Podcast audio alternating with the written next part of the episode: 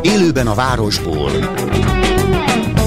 Minden, ami közlekedés Ától z autótól az ebráig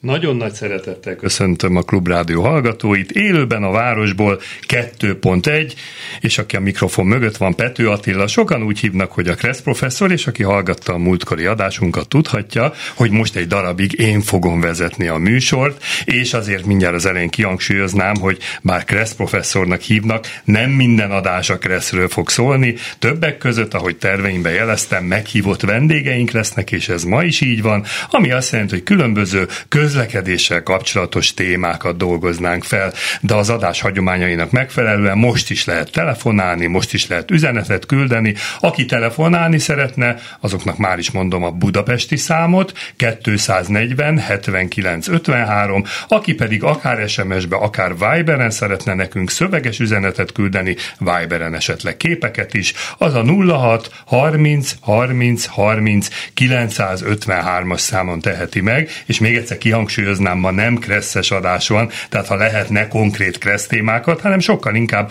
az adáshoz kapcsolódó témákat vessenek fel. Természetesen, ha mégis becsúszik egy-egy üzenet kresszel kapcsolatba, akkor azt félretesszük, és a következő kresszes adás már be is jelentem november 1 lesz, és akkor mindegyikről meg fogunk emlékezni, mindegyikről beszélünk. Külön köszöntöm segítőmet, Fábián Alexát, aki segít nekem a különböző üzenetek feldolgozásába, illetve neki is lesznek majd kérdései, kérdései, és hagy mutassam be első vendégünket, Zács Dánielt. Én csak úgy szoktam mondani, hogy közlekedési újságíró, és mivel egyfajta barátság van közöttünk, ezért nézzel mindenki nekem, ha csak Daninak fogom szólítani, ő is most már bólogat. Amit még elmondanék, nagyon fontos, hogy ugye az új adás szerkezetbe minden műsor végén felteszünk egy közlekedéssel, zömébe kresszel kapcsolatos rejtvényt. Így volt ez a múltkori adásban is, és nagyon sok megfejtés érkezett, de egyet mindenki mindenképpen kiemelnénk, úgyhogy megkérem Alexát, hogy mesélj el, mi volt a kérdés, és mi a helyes megoldás.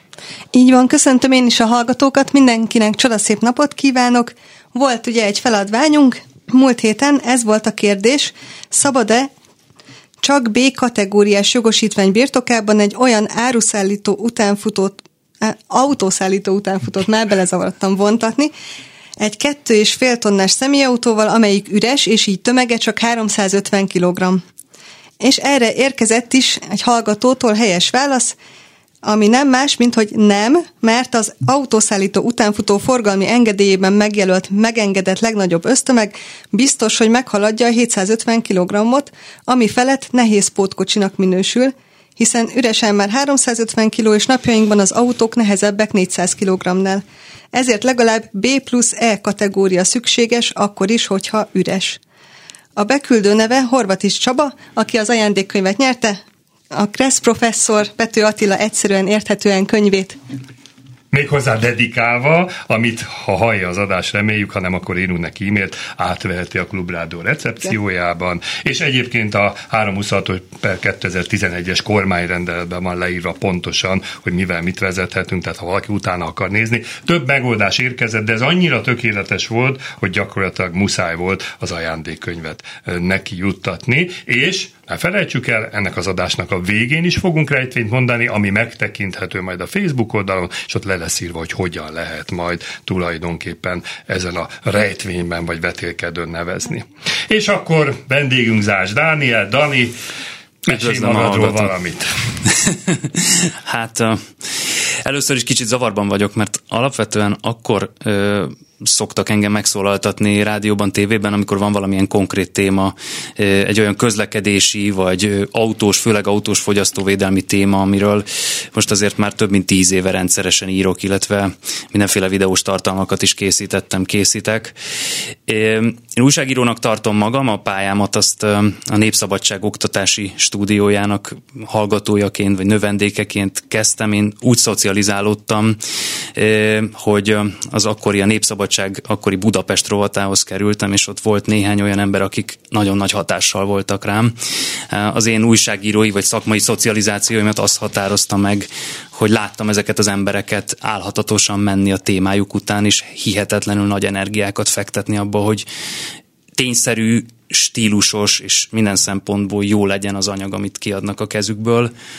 És hát ehhez képest óriási kanyar volt az, hogy utána egy motoros szaklapnál is dolgoztam, ez csak kettő plusz egy év volt, mert bár motorozom most már nem tudom 23 éve, alapvetően én a, a szakmai működésemet inkább úgy képzelem el, hogy témaorientált vagyok, nem pedig mondjuk jármű kategóriaorientált, vagy jármű műfajorientált, és és akkor ehhez képest egy újabb csavar volt, amikor két év Brüsszel után megérkeztem a totalcar.hu-hoz, ahol tíz évig dolgoztam.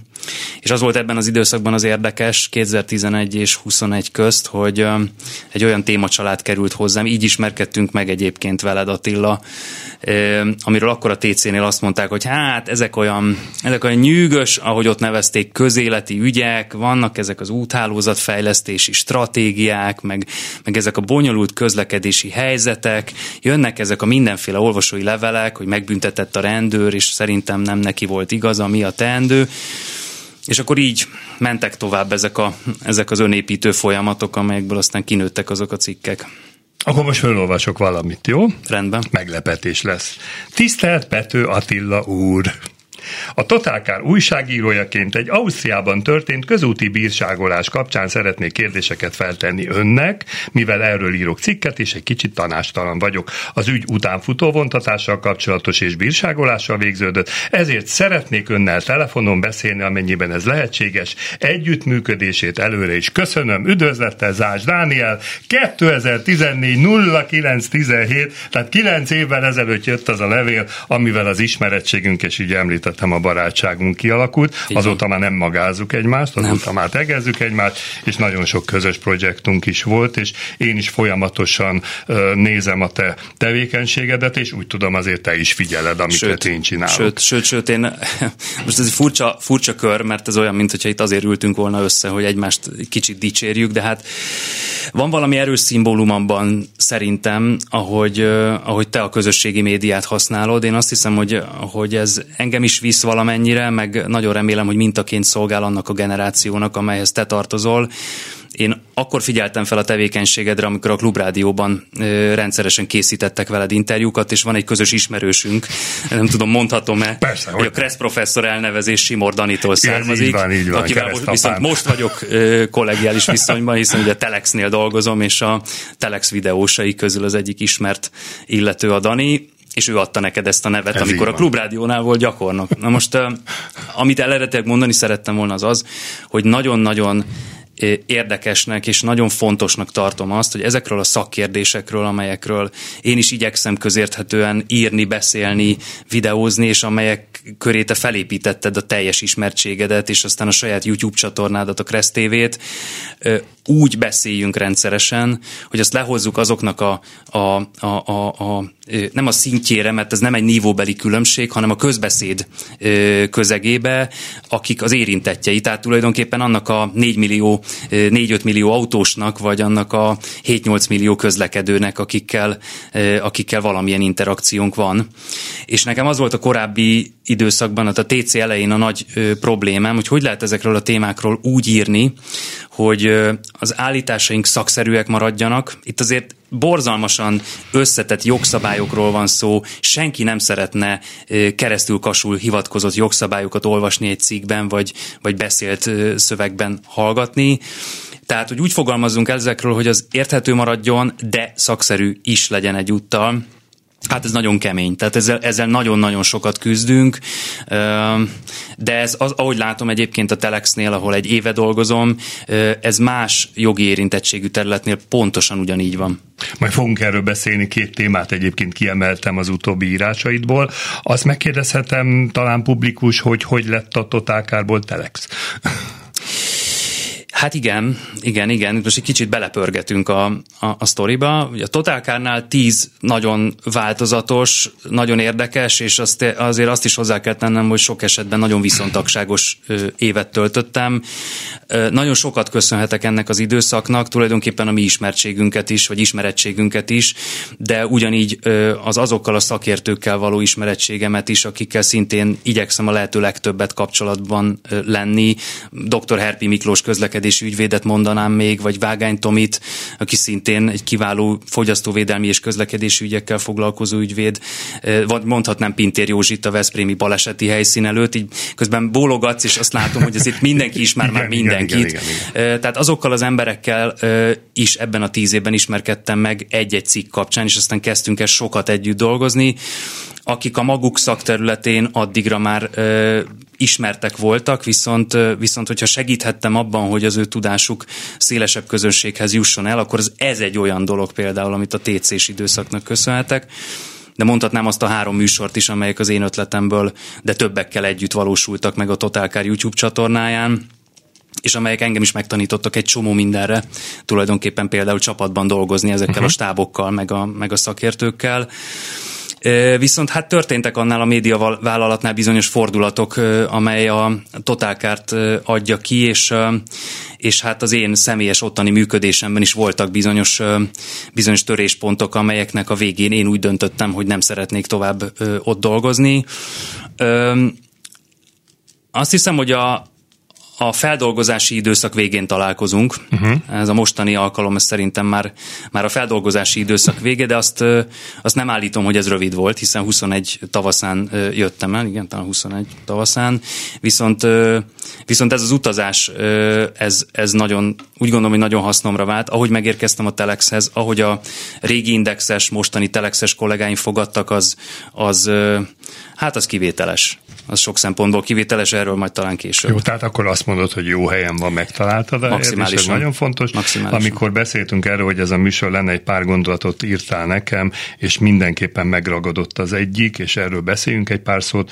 Engem elsősorban az ember, az ügyek, és másodszorban a járművek érdekelnek. Ez egyfajta hitvallás is, én úgy érzem. Igen, és ezzel most visszakötnék a népszabadságos időszakra. Um, nem is tudom, hány embert kéne felsorolnom, akiknek nagyon hálás vagyok ebből az időszakból, és próbálom próbálom nem elcsukló hangon mondani, de mondjuk, hogyha egy valakit kell említenem, őt Schwarzenberger Istvánnak ö, hívták, sajnos ő már nincs köztünk, uh-huh. meghalt több mint tíz éve, nagyon fiatalon. A Svarci, akinek a neve szerintem emblematikus abból az időszakból, abból a stábból, egy olyan riporter volt, és egy olyan irodalmi színvonalon író, újságíró, aki, aki nagyon-nagyon erős hatással volt az én működésemre. Én nála tanultam meg kapcsolódni a témáim szereplőihez. Én azt láttam, hogy a Svarci kimegy december végén, a karácsonyi időszakban a Melyhely Alapítvány krízisbuszának utasaként a keleti pályaudvarra, ott legugol a, a fedél nélkül élőkhöz, és ahogy megszólítja őket, azzal elkezdődik az interjú, mert partnerségbe kerül velük, egyenrangú felekként beszélget ezekkel az emberekkel, és nagyon sokszor mentem vele, nagyon sokszor vitt engem és mutatott nekem olyan élethelyzeteket, amikor az újságírónak fontos, hogy a helyén legyen az esze és a szíve, nagyon-nagyon fontos tanítása volt az az ő működésének, hogy, az újságíró feladata az, hogy segítsem. Tehát, hogyha lehet egy mondatban megfogalmazni azt, hogy mit tartok korszakokon átívelő módon rendkívül fontosnak, az, hogy az újságírói munkásságommal a, a lehető leginkább segítsek, és, és, és mondjuk ki, azt hiszem talán a lehető legkevésbé szeretnék szórakoztatni. Közben jött egy üzenet, amit már múltkor nagyon vártunk, nagy rajongónktól, Slágeres Zolitól. Felolvasod, Alexa? Jó, igen. Sziasztok, üdv prof, nagyon jó munkát kívánok, és sok sikert a további műsorokhoz. Jelenleg üllön, rakodok, kellemes szerda délutánt kívánok, Slágeres Zoli. Slágeres Zoli, azt kell tudni, kamionvezetés általában külföldről jelentkezik be, hogy most meglepődök, hogy üllön van, de reméljük tetszik az új adás, meg tetszik, hogy most én vezetem. Visszatérve Danihoz, nézzünk egy konkrét témát, én lapozgattam az utolsó cikkeit között, és hát ha lesz majd esetleg telefonáló is, vagy, vagy megjegyzést fűző a plugin hibridekről. Ugye van egy jogszabály tervezet, hogy ezeknek a kedvezményét ki, kivezetnék, hogy beszélj elő egy picit, de elsősorban az, hogy ho, hogy áll össze egy ilyen cikk, hogy nehéz egy ilyen cikket meginni, nehéz embereket találni, tehát hogy jött ez a plugin hibrid ötlet, illetve téma? Hát kaptam egy értesülést, egy megalapozott információt az EKM irányából arra vonatkozóan, hogy van egy ilyen tervezet, amely a, zöld rendszám használatára jogosult járművekkel kapcsolatos szabályozást fogja várhatóan átalakítani. Még egyszer mondom, ez nem egy eldöntött tény egyelőre, csak egy tervezet, ami megalapozott a forrás hitelessége miatt. Uh, arra a kérdésedre, hogy mennyire nehéz egy ilyen cikket megírni, hát én nagyon hangulatember vagyok. Tehát nekem, nekem néha nagyon nehéz elkezdeni a napjaimat. Én, én eléggé szorongó típus vagyok, és uh, a feleségem elég sokat mondhatna erről, mert uh, ahogy elkezdjük a napjainkat, úgy azért az látszik, hogy, hogy nálam van ilyen, van ilyen A7-B7 egy kicsit, ami néha naponta változik, de de végül aztán, amikor kilépek az ajtón, már minden jó, és, és ez úgy kapcsolódik ahhoz, hogy hogy kezdem el a cikkeimet, hogy, hogy sokszor már akkor elkezdek gondolkodni azon, hogy mivel ütnék fel egy témát, amikor éppen csak kinyitom a szemem. Uh-huh. De ez azért van, mert 20 éve újságíróként dolgozom, igazából nekem ez egy kicsit az identitásom lett. Amikor viszont, hát merem használni ezt a szót, flóba kerülök, akkor már nagyon könnyen bezuhan a cikk a helyére. Egy kicsit úgy képzelje el ezt a hallgató, hogy ha elkezd egy probléma foglalkoztatni, akkor elkezdem beleolvasni magam. Amikor beleolvastam magam, akkor merem felemelni a telefont, és mondjuk fölhívni a Cressprofot, hogy ne kérdezzek hülyeséget. És amikor már tudom, hogy nem fogok hülyeséget kérdezni, kérdezni, akkor jön a, az intenzív telefonálós szakasz. Sajnos nagyon hangosan beszélek, ezért a szerkesztőségben mindenki tudja, hogy na most van ez a szakasz. Viszont amikor mindez megvan, akkor már összeáll a struktúrája a fejemben annak, hogy mit miután szeretnék elmondani a cikkben, és Ebben a tekintetben szerintem nincsen nagy változás az utóbbi tíz évhez képest. Abban viszont igen, hogy, hogy egy nagy közönséghez eljutó hírportál, mint amilyen a Telex, szükségképpen máshogy nyúl egy-egy ilyen szakkérdéseket érintő témához. Én ehhez szeretném hozzáfejleszteni magam, mert bár sok műszaki összefüggése is van a plugin hibrid problematikának, nem lehet azzal kezdeni, hogy hány kilovattórás a plugin hibridek hajtóakkumulátora, mert a kilovat kilovattóra és a, és a hajtóakkumulátor kifejezés az, az azonnali távozásra inspirálja az olvasók egy részét, érthető módon.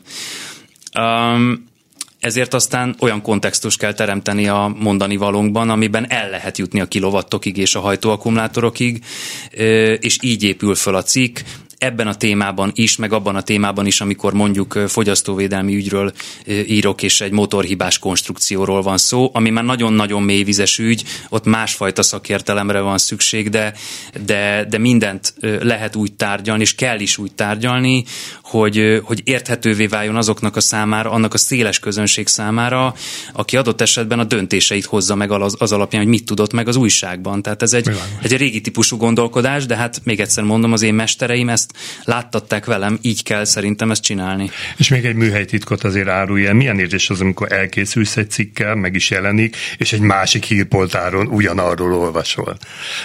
Hogy más is megír egy témát? Igen, igen, igen. Szerintem ez rendben van. Teljesen rendben Tehát, hogy ez nem, nem, én azt gondolom, hogy, hogy a mi ö, megcsonkított és megtaposott médiapiaci viszonyaink közt, hogyha látjuk a szakmai alapú versenyt, az mindig jó jel. Én, én, én azt gondolom, hogy hogyha hogyha hivatkozunk is egymásra, mondjuk mi a Telexen más hírportálok anyagaira, és ők a mi anyagainkra, ez is csak a normális működés része. Ezt el kell árulnom még, hogy amióta a Telexnél dolgozom, olyan sok új dolgot tanultam a, a, a nagybetűs újságírásról, azáltal, hogy hírügyeletesként is szoktam dolgozni, meg címlapügyeletesként is, arról, hogy milyen az olvasói dinamika, hogy milyen témák érdeklik az embereket, hogy milyen sokféle téma érdekli egyébként az embereket, az engem megtanított arra, hogy, hogy igen, igen, kell érdeklődni, nyitni kell, nyílni kell, hiába vagyok 43 éves, nem lehet bezártan maradni, minél szélesebb érdeklődési körre kell szertenni, mert, mert ez a feladat. Ez a feladat része. Tehát, hogyha mások is írnak arról a témáról, amiről én, és elolvasom, és mondjuk jobb a cikk, mint amit én írtam, akkor egyik öklöm után a másikba harapok, és elhatározom, hogy legközelebb majd én írok jobban. Hát ez, ez már csak ilyen. Ez az érdekes kérdés, mert hát ismered a pályafutásomat, én is rengeteg például feladványt teszek föl Kresszel mm, kapcsolatban, tudom, és akkor azért néha csóvám a fejem, amikor különböző és azt mondom bulvár helyeken. Melyik autó hajthat melyik elsőként, autó elsőként és akkor ó, mondom, a kedvencem az, amikor egyik, egyik esetben tőlem ollozták, és azt írták a végére, ahogy ezt Magyarország egyik Kressz professzorától hallottuk, és akkor csóvám a fejemmel, nem tudom, hogy lenne még egy esetleg, úgyhogy az érdekes, de térjünk vissza a plugin hibridekre, ez a téma engem is érdekel, mert be van őszintén, annak idején, amikor megjelentek a zöld rendszámok, be van őszintén, én sem vagyok olyan Igen. 15 éve? 15, nem, nem, 15 augusztusában. 15 augusztusában. Én járművekkel kapcsolatban szeretem az autókat, de nekem mm. ugye a, a szabályoldal az erősségem, és akkor csodálkozva láttam, hogy zöldrendszámot kap egy kettő és fél tonnás terepjáró két ekkora kipufogóval, és akkor néztem utána, és akkor derült ki, hogy tulajdonképpen azok a járművek, amelyek x kilométert önállóan elektromos hajtással el tudnak menni, azok Igen. megkapják az zöldrendszámot. Be van őszintén, már akkor se tartottam ezt igazságosnak. Húha, hát e, a, a válasz egy kicsit, kicsit összetett lesz. Egyrészt ö, ezért itt alapvetően a tárgykultúránkról és a fogyasztói kultúránkról van szó. Egy üzleti viszonyokkal, viszonylatokkal átszőtt fogyasztói kultúráról. Ezzel kapcsolatban úgynevezett igazságosságról beszélni, hát szerintem nagyon nehéz. Itt vannak reális piaci fogyasztói igények, nagyon sokan azért fordultak a vegyes hajtású autók felé, mert ezek úgy olcsóbbak, mint az elektromos autók, hogy közben nem annyit fogyasztanak, hanem jellemzően kevesebbet, vagy sokkal kevesebbet, mint a, a hagyományos mint a hagyományos autónál. benzinesek, amelyeknél persze drágábbak, így van.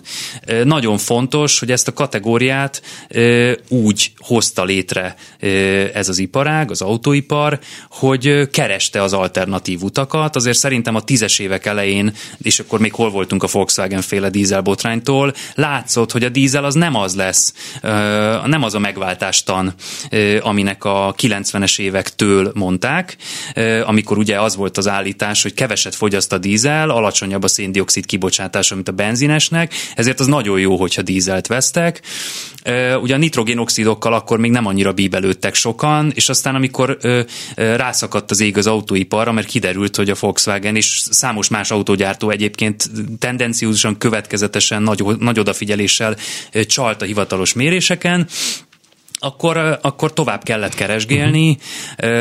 Most éppen azt olvastam valahol, hogy nem is a Toyota volt az első plug-in hibrid tömeggyártó, hanem a BYD nevű kínai autó cég, érdemes megnevezni, megjegyezni egyébként ezt a márkát, éppen most kezdték el őket Magyarországon forgalmazni, de tarolnak Európában. És hát nekik már volt plug-in hibridük a tízes évek elején is, van okos plug-in hibrid, van túlzások nélküli plug-in hibrid, uh-huh. vannak olyan tömegautók, amelyek nem abba a mezőnybe tartoznak, amelyek jellemzően a papíron alacsony széndiokszid kibocsátás és alacsony fogyasztás és az ezzel nyerhető gyártói környezetvédelmi engedmények miatt lettek plug-in hibridek, hanem a dolog eredetie a tiszta szándék miatt. Hogy ezeken van-e zöld rendszám, azt én inkább reálisnak, meg, meg elfogadhatónak tartom, viszont az a probléma, hogy nincsen szegmentálva ez a kategória, uh-huh. tehát az összes plug-in hibrid kap, az összes azt hiszem 20-25 kilométernél nagyobb villanyos hatótávolságra képes plug-in hibrid kap zöld rendszámot, csak az a probléma, hogy van egy olyan külső beavatkozási pont a használati módba, az tehát, hogy a felhasználó feltölti a, az elektromos akkumulátort vagy sem, ami érdemben befolyásolja ezeket a környezeti értékeket. E, tulajdonképpen nincs még egy ilyen autókategória, és itt kezdődik a probléma, itt kezdődik az a kérdés, hogy tekintetbe véve az utóbbi évek kutatásait, amelyek szerint nagyon sokan nem töltik föl ezt a hajtóakkumulátort, például cégautó használók nem, vagy aki nem jut hozzá a töltési lehetőséghez, ezek nem használják ezeket a környezeti előnyöket, és úgy plug-in hibrideznek, úgy zöld rendszámoznak, hogy tulajdonképpen majdnem egy benzines autó környezeti lábnyomát teszik le, miközben a zöld rendszámot használják. Én magam is három éve vettem egy autót, végül full hibrid lett, és választhattam volna mm. plug-in hibrid, majdnem három millióval több volt, és lakótelepen lakva, belvárosba mm. dolgozva, hol a fenébe töltsem, mert azt nem nagyon látom, hogy plug-in hibridesek beállnának az elektromos töltő. Van azért, van azért, tehát hogy én, én szeretném egy kicsit azért tényleg árnyalni, biztos vagyok benne, hogy nagyon sokan kaptam olvasói leveleket a cikk után, sokan levezetik, hogy ők otthon töltenek, és így tovább, és így tovább. Ez mind biztosan így is van. A, a nagyobb áttet, áttekintő képek az alapján viszont sajnos felvethető, hogy jár-e a zöld rendszám, meg az egyéb kedvezmények a plug hibrideknek, vagy sem. Még lesz itt majd kérdés, de most egy pici szünet, hírek következik. Van egy hallgató a vonalba, de most nem tudjuk még fogadni. Kérem a türelmét tartsa. Vendégünk Zács Dani, úgyhogy a hírek után folytatjuk. Élőben a városból 2.0 hey, Továbbra is köszöntöm mindazokat, akik velünk tartanak, és lehet minket hívni, lehet üzenetet küldeni, hívni a 240 79 53-as budapesti városi számon, üzenetet SMS-be, Viberen pedig a 0630 30 30 953, és van is egy hallgató a vonalba, és köszönöm a türelmét, hogy végigvárta a híreket. Igen? Haló? Haló? Jó napot kívánok! Tiszteletem, uraim, Szalkai Péter vagy. Üdv, Péter! Igen, most nem keressz, ugye? Más témába hívsz. Hát újságírással kapcsolatban Nagyon szeretnék jó. kérdezni a Danitól. Üdv Alexának is. Üdvözlöm én. Jó napot kívánok. Azt szeretném kérdezni a Danitól, hogy esetleg a ö, járműveken kívül az utak ö, felszereltségével kapcsolatban volt-e már valamilyen témája? Nagyon-nagyon sok ilyen cikket írtam, hogyha arra gondol, hogy mi a helyzet az utak állapotával, illetve az nem, nem. útelemeknek nem, a... meglétével, illetve hiányával, akkor, akkor nagyon-nagyon sok cikk volt ezzel kapcsolatban is. Ugye fontos, hogy Ugye a magyarországi közutak állapota ö, hagyományosan, közmondásosan évtizedek óta elmarad a nyugat-európaiak étól, ez nagyon sok olyan váratlan helyzetet eredményez, amelyel az itteni közlekedőknek számolniuk kell, és hát reagálniuk kell ezekre a váratlan helyzetekre, hogyha már megtörténtek, viszont, viszont fel kell tenni, újságíróként fel kell tenni a kérdéseket az út üzemeltetőjének, hogyha például hiányzott a vadvédelmi kerítés az autópályáról, hiányzott a táblázás, kint felejtettek egy olyan sebességkorlátzó táblát, ami egy átmeneti időszakra vonatkozott, hogyha erre gondolt, akkor ezek nekem visszatérő témáim természetesen. Erre is, de én arra gondoltam, azt a témát szeretném fölvetni, hogy ön szerint nem nincs túltáblázva az országút. Következő a, a példám.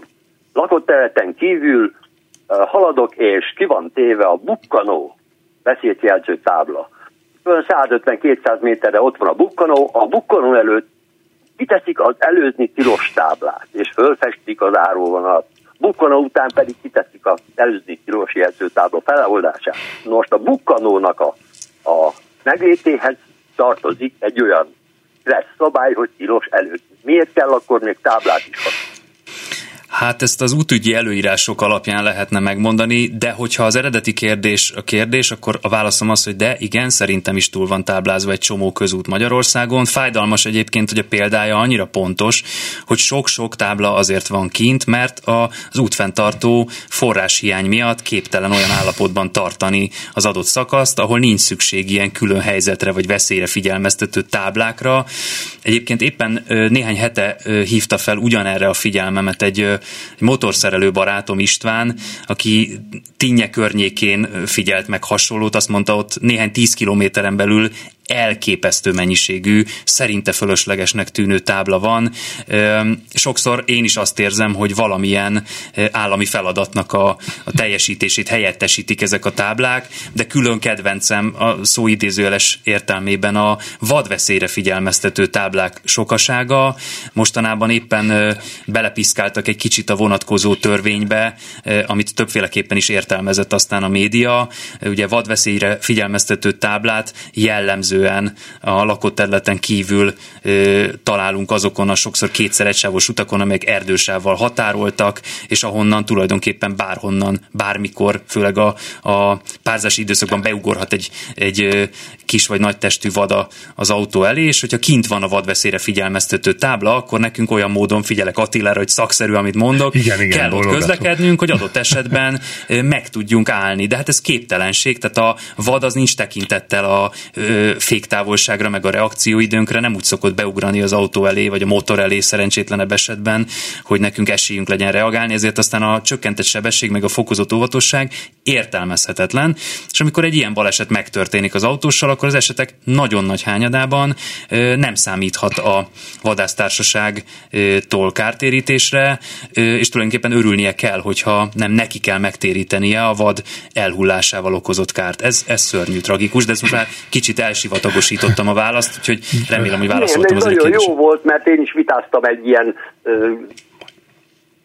Facebook bejegyzés alatt egy illetővel, mert hogy hát mi van, miért mászkálnak ott a vadak, aztán megkérdeztem, hogy nézzük már meg, hogy a, a erdő volt ott, és, és illetve az először az út volt ott, és köré telepítették az erdőt, vagy fordítva. Jó. Hát igen. Hát köszönjük szépen Andrásnak Köszönöm a telefon. szépen, további jó munkát. Köszönjük szépen, és hát ebből is látszik, hogy Dani mennyire sokrétű, mert csak figyeltem. Annyira ugyan, pontosan ugyan. elmondtad a szabályokat. Egy gondolat erejéig, meg egy kérdés erejéig a plug-in hibridekről. Én úgy tudom egyébként nem egy városban már a, a plug-in hibridek nem is parkolhatnak a ingyen. autók általában. Csak a tisztán elektromos zöldrendszámú autók, tehát ez mm. már azért megelőzte egy Igen, egy igen, tehát az látszik, hogy az összes környezetbarátnak mondott jármű úgy kapott kedvezményeket az államoktól, az Európai Unió szerte Igen. egyébként, hogy ezek a kedvezmények nem szólnak örök időkre. Így van, Itt így arról van szó, hogy ezeknek a, az alternatív hajtású járműveknek a, a hátszelét azt szabályozgatják az Európai Unió tagországai. Az is látszik, hogy Magyarországon két éve nincsen állami támogatás az uh-huh. új elektromos autók vásárlására, pluginekre egyébként nem is volt, ezt azért tegyük hozzá, és ugyanilyen szabályozó faktor az is, hogy az egyéb kedvezményekkel mi újság, tehát hogy parkolhatnak-e ingyenesen közterületen, vagy sem. De összességében az a baj, hogy, és most tényleg biztosan hogy mondjam, kapok egy rossz pontot az autós kisegyháztól, hogy összességében nem egy másik fajta autó lesz, ami közlekedési problémáinkra a megoldás, mint amivel eddig közlekedtünk, hanem, hanem hogy az az alapterület, ami rendelkezésünkre áll a városban, az a lehető legoptimálisabban legyen kihasználva, és ne feltétlenül arra a 6-8 négyzetméterre, ami egy darab autónak az alapterülete, legyen az bármilyen hajtású is. Így van. Alexának is van egy kérdése itt a pluginek. Igen, igen, itt a hibridek és elektromos autók kapcsán szerettem volna megkérdezni, hogy rengeteget hallottam én személy szerint is annó hírekben, nem is annyira régen, hogy sok ilyen hajtású autó gyulladt ki és hogy most ebben mennyire nagyították fel, vagy mennyi valós veszély van abban, hogy az elektromos alkatrészek tömkelegével esetleg az elektromos tüzekre nagyobb hajlandóságot mutatnak ezek az autók?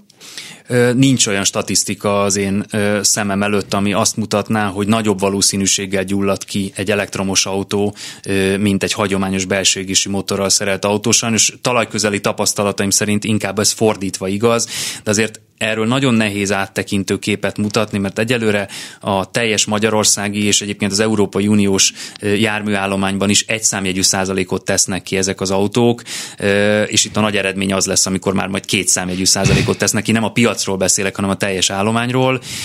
Nagyon sok okból gyulladhat ki egy személyautó, amikor viszont egy akkumulátorral, vagy részben akkumulátorral hajtott autó gyullad ki, akkor az tényszerűen igaz, hogy annak az oltása sokkal nagyobb körültekintést, az áramtalanítása sokkal nagyobb körültekintést igényel, és valóban, hogyha egy elektromos autó tüzet olt a tűzoltóság, vagy a katasztrófavédelem, számolniuk kell a visszagyulladás veszélyével, ugyanis ezek a jellemzően litium akkumulátorok, ezek a tűz keletkezése után cellazárlatossá válnak, és ezek a zárlatok okoznak egy fokozott visszagyulladási hajlamot, és erre minimum az a megfelelő reakció, hogy sokkal intenzívebb odafigyelésre van szükség, sokkal több oltóanyagra van szükség.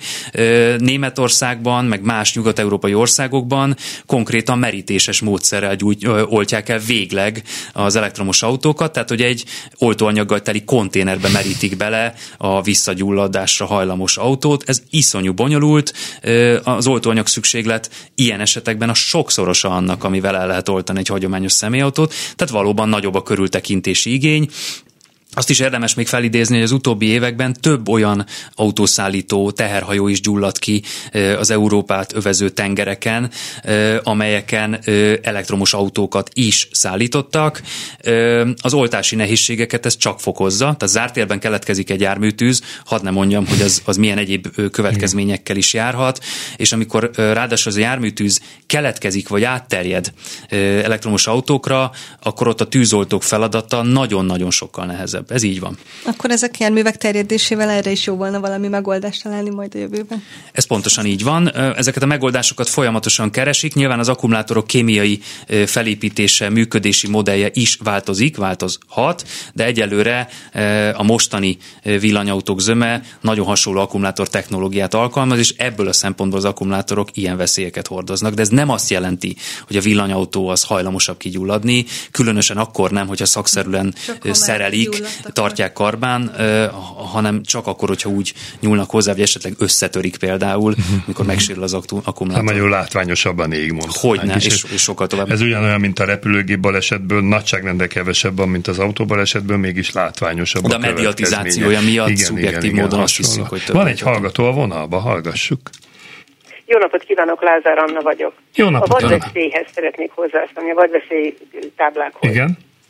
Az egyik, egyik alapvetésem, az utak nem akkor vannak készen, az autóutak, amikor rajta áthaladhatnak az autók, hanem akkor, amikor megvédik azokat, akiktől elvették. Uh-huh. Azaz, kerítést építenek. Tehát ezt mindenki elfelejti. Ott a vadak átjártak, jöttek, mentek. Párzottak, gyerek, kis, kis rókák mentek át, stb. Világos. És egyszer csak utat építettek oda. De nem építettek hozzá kerítést, és akkor lehet erre azt mondani, hogy hát nyilvánvalóan azért nem építettek kerítést, mert akkor az egyik oldalon ott marad a család egyik fele. De ez nem, ez nem uh-huh, valószínű. Uh-huh. A másik pedig az, hogy senki nem beszél azokról a szerencsétlen állatokról, akiket elütnek az éjszakai autósok, tényleg nem lehet rá figyelni. Hát én nem ismerek már éjszaka közlekedni Dunabok, a Dunakanyarban, Dunabogdány és Budapest között, mert tudom, hogy van egy hely, ahol rendszeresen kislókák mennek át. Rendszeresen napközben összeszedem az elütött kislókákat, és legalább eltemetem.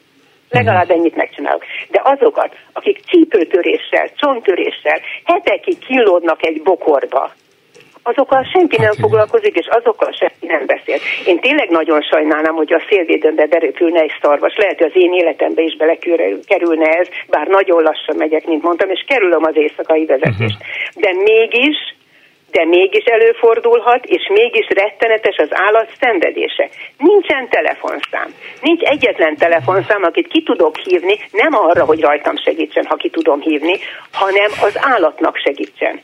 Milán. Harmadik pont következik, vadriasztót hirdessenek. Hirdessenek uh-huh. olyan vadriasztót, amit a jóindulatú autósok, az állatszerető, vagy a természettisztelő, vagy az önmagukat védő autósok hajlandók megvenni és hajlandók fölszerelni. Hát ez volt az én három fontos pontom. Nagyon szépen köszönjük az értékes hozzászólást. Hát igen, ezek megoldandó problémák, közösen kell használni ezt a területet, de van egy érdekes kérdésünk plugin hibriddel kapcsolatban. Azt írja egy hallgatóm, hogy üdvözlet, uraim, írok, mert érintett vagyok plugin hibrid ügyben. Remélem önök fognak reagálni. Budapest melletti kisfaluban lakom, volt egy nagyon szeretett Volkswagen Tiguanom, a Covid alatt a gatyámat kifizettem benzinre, pedig takarékosan vezetek. Módon volt egy DS7-es plugin hibridet venni. Otthon töltöm, napelem, Nyáron 60 kilométert megyek vele, télen csak 40 körül, de ez a napi közlekedési szokásomnak megfelel. Ha messzebb utazom, akkor nem kell állandóan töltőt keresni. Velem nagy kitolás lenne a kedvezmények elvétele. Nem kellene szelektíven gondolkodni? Figyelembe venni az alkalmazási szokásokat? Mostanság két-három havonta tankolok 20 liter körül. Ö, nagyon jó a felvetés. Az a kérdés, hogy milyen módon lehet naplózni a használati szokásokat. Ugyanis noha az autógyártókat az európai jogalkotók más okból, például közlekedésbiztonsági okból fokozatosan rászorítják mindenféle olyan berendezés beépítésére, amelyek például egy baleset után segítenek Kvázi rekonstruálni a, pontosan a történteket, így van. Ez az összes ilyen típusú adatgyűjtés az adatvédelmi aggályokat vethet föl, és azt hiszem, hogy egy kicsit ott van a, a, a, az ügy megoldása, hogy vajon a plugin hibrid használók hány százaléka vállalná azt, hogy az ő használati szokásaikról részletes adatokat közöljön, az autójuk, vagy gyűjtsön az autójuk valamilyen hatóság felé, amely odaítéli, vagy visszaveszi az alternatív hajtásra járó kedvezményeket. De ez mindenképpen egy megfontolandó kérdés, és amúgy szabályozói oldalról azt látjuk, más összefüggésben is, hogy a jogalkotó lohol a technika fejlődése és a fogyasztói igények nyomában, de nem éri utól, és hát ez Magyarországon hatványozottan igaz. Uh-huh, nagyon szépen köszönöm.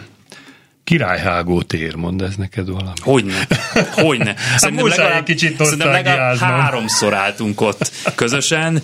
Ez egy olyan budapesti közlekedési csomópont, most nagyon szakszerűen fogok fogalmazni, amelyben megváltoztatták a forgalmi rendet néhány évvel ezelőtt, most ez már jó néhány éve volt jó szerintem. Éve volt. E, tulajdonképpen a Királyhágó út felől érkező autók egy része visszafordult a Böszörményi út érintésével az Ugocsa utca felé, e, viszont nem lehetett visszafordulni az ottani szabályok értelmében. Uh-huh. Főleg ugyanakkor, az út bal oldalán, ugye úgy, úgy van, pontosan. Ugyanakkor a kerület megneszelte, hogy nagyon sokan visszafordulnak, bekanyarodnak gyakorlatilag U alakban a, a, a Királyhágó úttal párhuzamos utcába, tehát ö, szavács értenek, felszereltek oda néhány ö, térfigyelő kamerát, majd a térfigyelő kamerák felvételei és a rendszámokról készített adatok alapján elkezdték okádni a büntetéseket, de egyébként nem csak ott a Királyhágó téren volt ez szokás egy időben Budapesten, hanem a, a József körút talán, ott is álltunk egyszer. Baros utcánál. Baros utcánál is, ott is meg nem volt a kamera. az István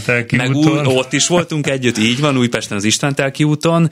Majd kiderült, azt hiszem, hogy talán amikor mm, Tarlós felesége jobbra fordult a, a, a, a Bécsi Aha, útról. Igen, a, a Bécsi út, a, gyorsan akartam mondani az utca nevét, mindegy, ott, ahol nem lehetett. Szépvölgyi útra. Szépvölgyi útra, és ott is volt kamera, és ott is szórták a büntetéseket, akkor kiderült, hogy a kerületek úgy gyűjtenek képfelvételeket és joghatással járó képfelvételeket ezekről a szabálysértő autósokról, hogy nem teljesítik az adatvédelmi szabályokat, nem zárt láncon továbbítják ezeket a felvételeket, nem úgy kezelik, hogy ezt a jogszabályoknak meg lehessen feleltetni, és az egész megoldás típust eltörölték, de ha jól emlékszem, annak idején a József Ferencváros, az 100 millió forintos nagyságrendben ö, kaszált igen, ezzel, igen, igen. Ö, és egyébként tény, hogy ott a Baros utcánál kötelező haladási irány egyenes volt, tehát nem lehetett jobbra fordulni a körút felé, tehát ebből a szempontból valid volt, ami ott történt, ráadásul ott az autók egy zebrára kanyarodtak jobbra, aminek akkor, épp, akkor éppen zöldje volt, igen, így igen, van. Igen.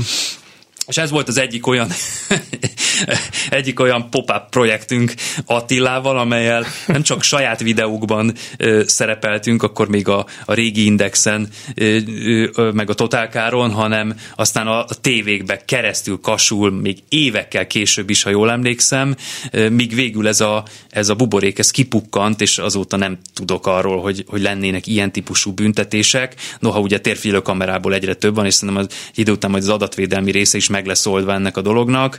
Én egyébként azok közé tartozom, aki, aki azt mondja, hogy ha nagyon sokan sértenek meg egy szabályt egy bizonyos útkereszteződésben, akkor meg kéne nézni azt, hogy a szabályok megfelelőek-e ott a közlekedők összességének, és átgondolni, hogy ezeket át lehet-e dolgozni, de amúgy, aki a hatályos szabályokat megsérti, annak jár a büntetés. Tehát Magyarországon ezt nem szívesen mondjuk ki, nem szívesen mondjuk azt, hogy létezik olyan döntés odaföntről, ami minket hátrányosan érint, ugyanakkor elfogadjuk, de hát ez már egy messzebb ható.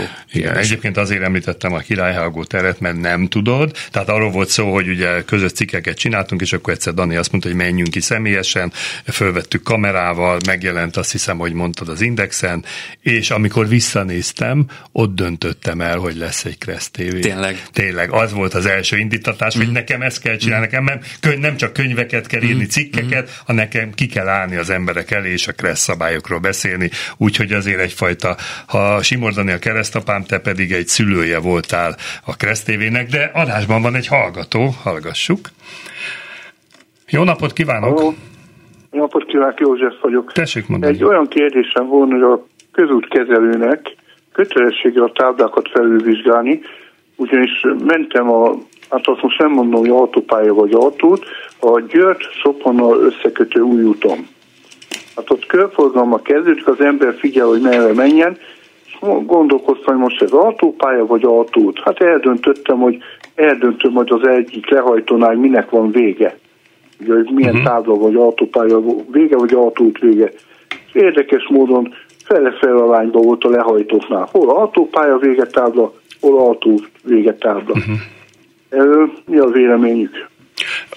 Sajnos folyamatosan tapasztaljuk ezeket a hibákat, úgyhogy már is jelzem előre, hogy az egyik adásunkba tervezzük, hogy a közútkezelő képviselő is itt lesz, és minden ilyen kérdést fel fogunk tenni, de valóban én mindig azt mondom, hogy ha az autóvezetőket, ugye az előbb mondta Dani, hogy megbírságoljuk egy szabálytalanság miatt, akkor azért ez is egy jogi háttér, hogy az utaknak a kezelése is jogszabályba rögzített, ha ott valami nem stimmel, ezért elméletileg meg lehetne bírságolni képletesen persze, itt az a lényeg, hogy felelnek ezért, de mondom, ezt egy külön adásban meg fogjuk fogalmazni. Nagyon érdekes cikkedre még van egy pár percünk, térjünk vissza. Ez az autótuning cikk, ez engem nagyon érdekelt, ez nagyon, nagyon fontos volt, hogy tudsz erről pár szót mondani, hogy hogy született, ez mindenképpen.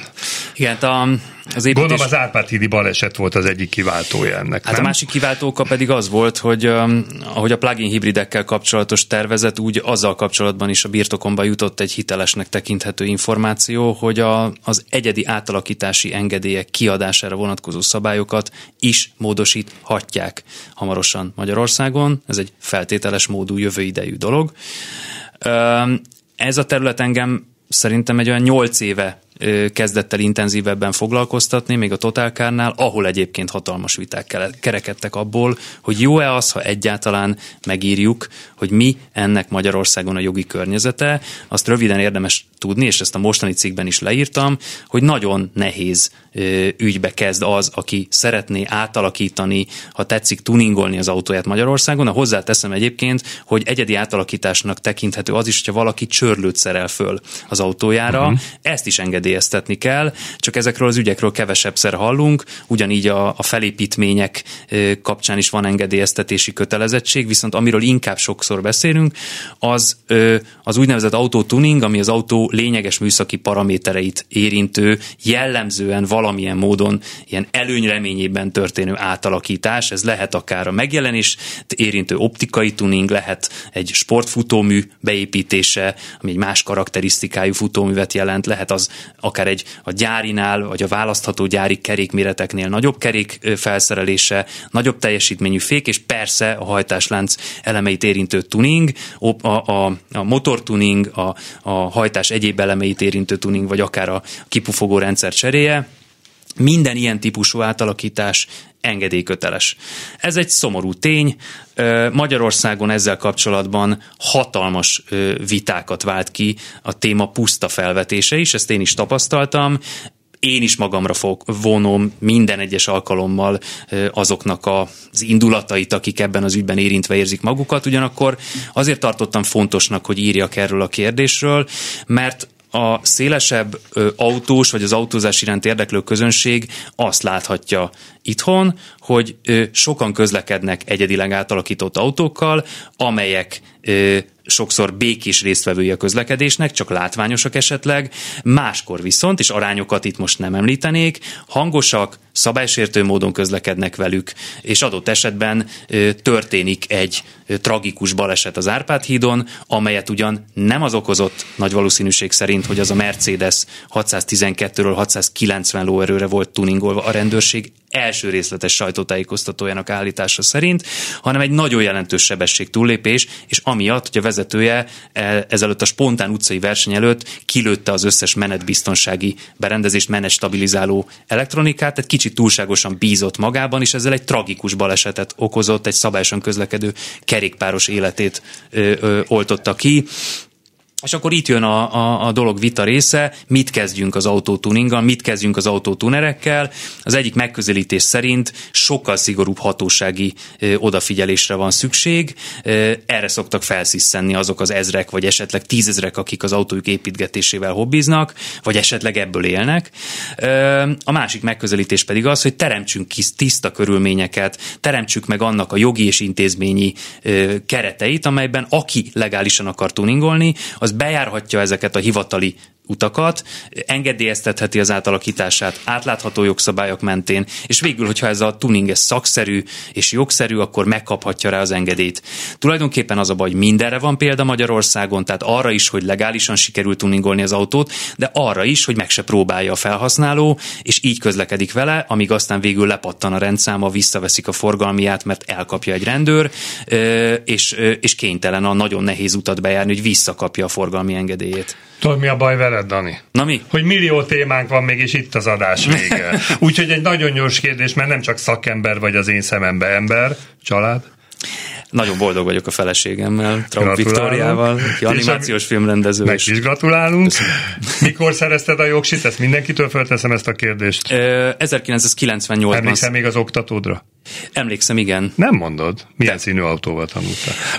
A, az első oktatóm úgy emlékszem, hogy egy szürkes kodával oktatott. Ja, a, a következő, akinél a, a korlátozottá, a korlátlaná uh-huh. és mhm. az autójogosítványt csináltam vele, egyébként pár éves beszéltem, még ő akkoriban egy, egy négyes golf variant 1.9 TDI-vel oktatott. Na jó, és fontos. kísért minket, amikor motorral, motorral tanultunk. Ugye? Fontos, hogy mindenki emlékezzen, Igen. hogy honnan Ja persze, érkezett. persze, ez egy jó sztori volt. nagyon-nagyon köszönöm, nagyon-nagyon jó beszélgetés volt, mondom, való valószínű folytatjuk még, mert Remélem. rengeteg téma marad bennem. Hallgatóknak annyi, hogy megint van rejtvény, nagyon egyszerű lesz a feladvány, minden, amit a ködlámpáról kell tudni, hiszen itt az ősz, mi a pontos elnevezése, milyen színű, hogy rendelkezik a kressz, mikor, hogyan szabad használni, aki ezt legbővebben leírja, az fogja kapni az ajándékkönyvet, de ezt a Facebook oldalunkon megláthatják. Nagyon köszönöm mindenkinek, hogy hallgatott minket, köszönöm Zás Dánielnek, hogy eljött hozzánk. Köszönöm én is. Alexának a segítséget, és jövő héten folytatjuk az adást, meghívott vendégünk Köves Szilárd lesz, gyakorlatilag vezetéstechnikai oktató, és a fő téma az, hogy tényleg majd ki lehet váltani a vezetést, amikor meg akarunk tanulni, jogosítványt szeretnénk szerezni egy szimulátorral? Na, erre keresünk a választ. Köszönöm, hogy velünk voltak, viszont hallásra!